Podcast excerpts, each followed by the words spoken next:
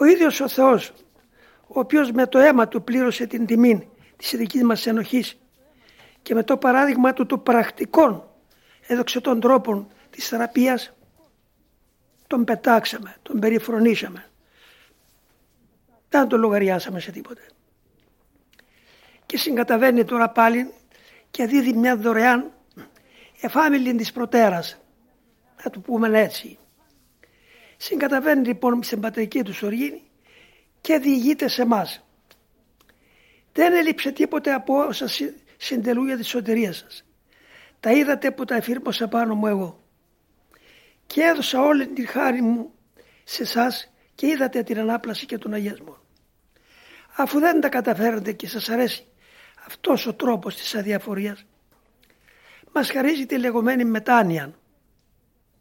Και σαν να μας λέει, επιτέλους αφού δεν τα καταφέρατε, ζητάτε συγγνώμη για τα λάθη σας, δείξετε ότι μετανοείτε γι' αυτά και διορθώστε από εδώ και μπρος τη ζωή σας. Και σας αποδέχομαι.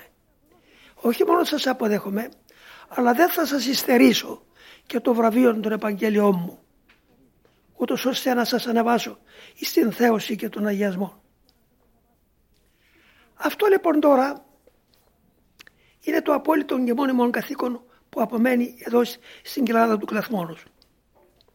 Τίποτε άλλο. Κάθε άνθρωπος που δεν έχει πιάσει το νόημα της μετανοίας, σας είπα, απέτυχε παταγωδός και δεν περιγράφεται τρόπος του πόνου και της θλίψεως να περιγράψει αυτή την αθλειότητα. Λοιπόν, εμείς οι μοναχοί, κατά ιδιαίτερον τρόπον της εσφλαχνίας και της αγαθότητος του, διότι αυτός διοικεί τα πάντα και χωρίς την ειδική του κρίση τίποτε δεν γίνεται. Έδωσε με την μετάνοια γενικά. Είναι Θεός όμως και ξέρει τα βάθη και τα πλάτη του καθενός. Ετάζει καρδίας και νεφρούς. Ξέροντας σαν Πανάγαθος και σαν κυρίαρχος και δημιουργός και κυβερνήτης ποιες ψυχές μπορεί είναι χωρητικές της μετανοίας, αλλά τους λείπουν μερικά αίτια από την αδυναμία ή από τον νόμο της επιρροής. Αυτός εδιάλεξε αυτούς τους τέτοιους τύπους και τους ήλκησε, όπως λέει, πίσω του. Και αυτοί είμεθα εμείς οι μοναχοί. Εδώ χρειάζεται, όπως είπα, μια πραγματική συντριβή από μέρους μας της συγκινήσεως και του συγκλονισμού στην τόση αγαθότητα που έκαμε ο Θεός. Και το παράδοξο είναι το εξής, ότι εμάς που μας ήλκησαν ο πίσω του και μας έδωσε το βραβείο αυτής της τελειότητος, δεν είμεθα μεταξύ των ανθρώπων οι σοφοί, οι δυνατοί, οι ισχυροί, οι ευθύς, οι όμορφοι, οι παλικαράδες. Εδιάλεξε τα ασθενή του κόσμου, τα μωρά, τα εξουθενημένα, τα αμείοντα. Ξέρετε γιατί? Η να η υπερβολή της δυνάμεως θα είναι από τον Θεό και όχι από ικανότητες ανθρώπινες. Λοιπόν, τώρα εμείς είμεθα λοιπόν οι φορείς της μετανοίας. Τώρα τι σημαίνει μετάνοια όμως είναι ο λόγος? Γιατί συνεχώς δέχομαι ερωτηματικά εγώ από το πλήρωμα του λαού να πω τι σημαίνει μετάνοια. Μετάνοια, αν την πούμε, πώς να σας πω, γραμματολογικά, ας το πω έτσι, σημαίνει δηλαδή ανάκληση του νου. Δηλαδή ο νους έχει πλανεθεί και τον καλούμε πάλι στην θέση του.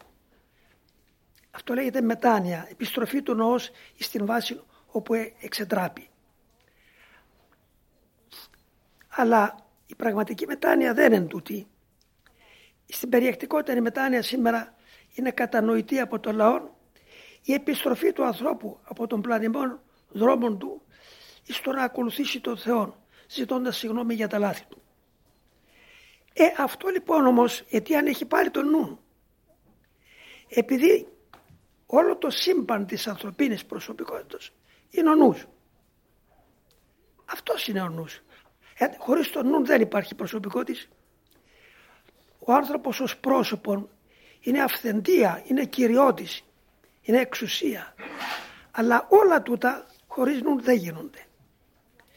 Ο κυρίαρχος όλων τούτων των τελειοτήτων της ανθρωπίνης προσωπικότητας είναι ο νους. Μέσω του νους ερχόμεθα εις επαφή με τα σύμπαντα, τα παρελθόντα, τα μέλλοντα, τα παρόντα. Στοχαζόμεθα, σκεπτόμεθα, αποφασίζουμε, ενεργούμε. Όλα αυτά τα κάνει ο νους. Λοιπόν, δεν μπορούμε χωρίς τον νου να κάνουμε τίποτε.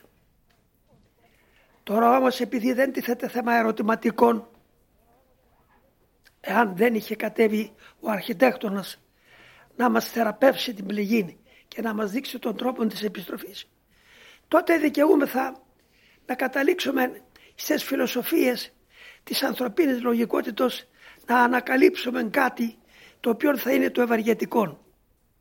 Και εδώ είναι το παγκόσμιο ρολίστημα που ο άνθρωπος ευηθίστηκε και χάθη, ειδικά σήμερα στον κατάρα των ουμανισμών. Εκεί πραγματικά αποσβαίνεται και χάνεται τελείως η ανθρώπινη προσωπικότητα. Μα τώρα προχωρούν παρακάτω ακόμα αυτοί. Τέλος πάντων, πολύς ο λόγος. Λοιπόν, τώρα εμείς ανακαλούμε τον νου μας στην βάση του να είναι προσεκτικός, διότι είτε τα πάθη που έχουμε μέσα μας, διότι μετά την πτώση, όπως και άλλο τα σας είπα, δεν έπαθαμε μόνον εξορία από τον παράδεισο, αλλά έπαθαμε συντριβή ολοκληρωτική της προσωπικότητας. Το αρχαίο να απλούν της κατασκευής είναι σύνθετο. Τότε λοιπόν γίναμε θύματα της επιρροής και επιδρά πάνω μας το περιβάλλον. Τα εντός, τα εκτός και τα πέριξη. Οι μνήμες, οι θέες, οι σκέψεις, όλα τούτα επιδρούν πάνω μας. Άλλος τρόπος τώρα προς θεραπεία αυτής της αθλειότητος, για να σταθούμε στα πόδια μας, δεν γίνεται από την περίσκεψη και τη συντήρηση του νου. Και από εδώ ξεκινάει η μετάνοια. Η μετάνοια λοιπόν είναι αυτή. Να καταλάβουμε ο καθένας πρώτα-πρώτα τον προορισμό μας. Και τούτο εξεχάστηκε σήμερα. Βέβαια, πώς ήταν δυνατόν να υπάρχει.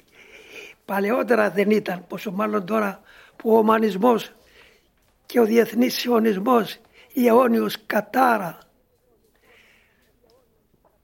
δεν ειρηνεύει για να αφανίσει τον άνθρωπο και να καταργήσει το έργο της παρουσίας του Κυρίου μας. Λοιπόν, εμείς τώρα λοιπόν πρέπει να σκεφτούμε για να ξεκινήσουμε από την υγιή βάση. Η υγιής βάσης πρέπει να καταλάβει ο άνθρωπος ποιος είναι. Αν ο άνθρωπος δεν ξέρει ποιος είναι, πώς έγινε, πώς δεν έρχεται και πού υπάγει, πώς είναι δυνατόν αυτός να κάνει σωστή κρίση και να ελέγξει τον νου του και να τον βάλει εκεί που πρέπει.